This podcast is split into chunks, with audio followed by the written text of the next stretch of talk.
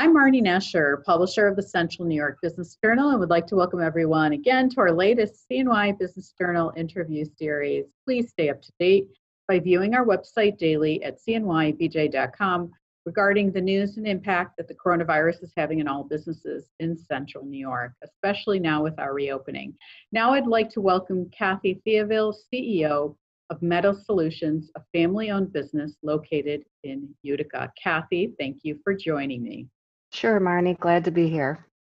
So, why don't you uh, share with our audience about Metal Solutions? What are you? Uh, so, Metal Solutions, we're a sheet metal fabricator. We make component parts for other companies' products. We're located in Utica and we have about 100,000 square feet of manufacturing space. We fabricate anything from simple parts to complex assemblies, and we specialize in welding small pressure vessels. Uh, we offer prototyping services uh, right through to high volume production, and we serve a wide range of industries, but we specialize in mass transit, heating and air conditioning, and air filtration. And we're also an ISO 9001 2015 certified company. So, how long have you been around for? Uh, well, we're a second generation family owned business. Uh, my dad started his career in sheet metal uh, as a sheet metal mechanic in World War II. He had a flying sheet metal shop in the Pacific and he patched the airplanes when they came back from battle. So when he returned from the war, he started the business, which was 1954. Uh, my brother Joe has spent his entire career in metal solutions. I developed some outside experience. Then I joined the business full time in 2003. And so today, my brother Joe and I uh, own and operate the business along with another partner. So you had shared um, that you really had a positive story that you were not impacted as most businesses were during COVID. And if you could share that story with us, I think it's worth noting for our, our readers. Sure. Well, we had, uh, as I'm sure many others did, several customers close down during the pandemic uh, who were deemed non essential.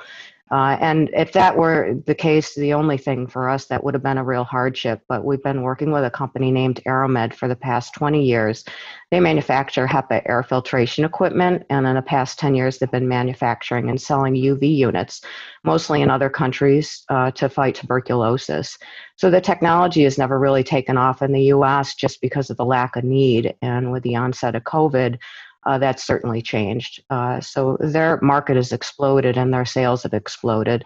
They're a small company, so we helped to help them to scale, and we took over the complete manufacturing and assembly of their air filtration and UV units.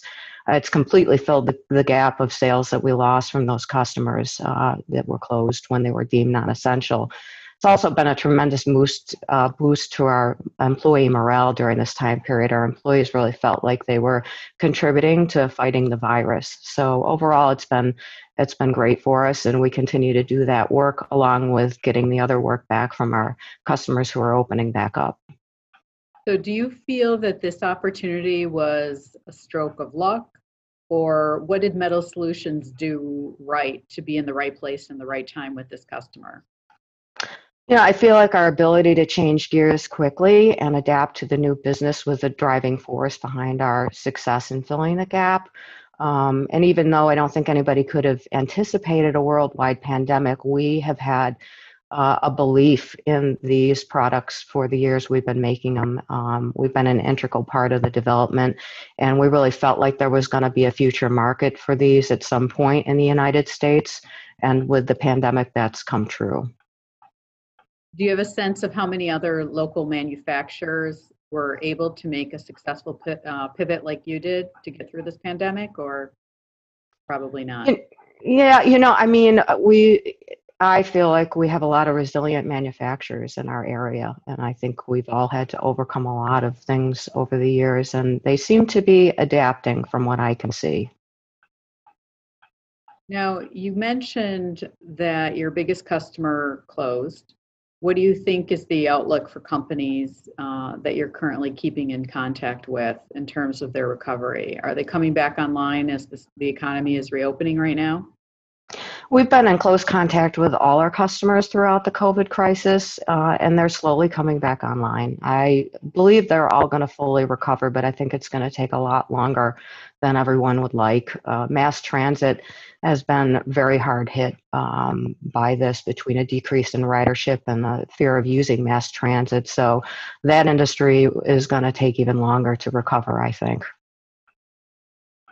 So uh, you are a certified New York State WBE, and um, I always like to ask uh, businesses if this is an opportunity that really helps you as a manufacturer.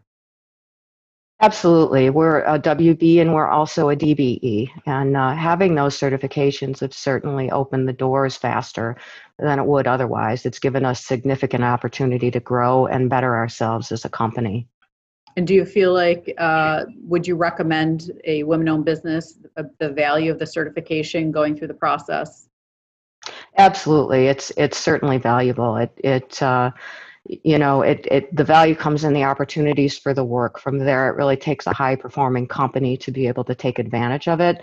It's quite a bit of work to get through the certification process and maintain it, but it's well worth it. Now, you said you're also a DBE. Is that disability? That is a disadvantaged business enterprise, which is a, fe- and that's a federal status. Yes. Okay. And what is the process for that? Uh, about the same as the New York State WBE, I would say more intense. Okay. And uh, yep, and, but uh, and more thorough, um, but about the same in terms of the, the basic process.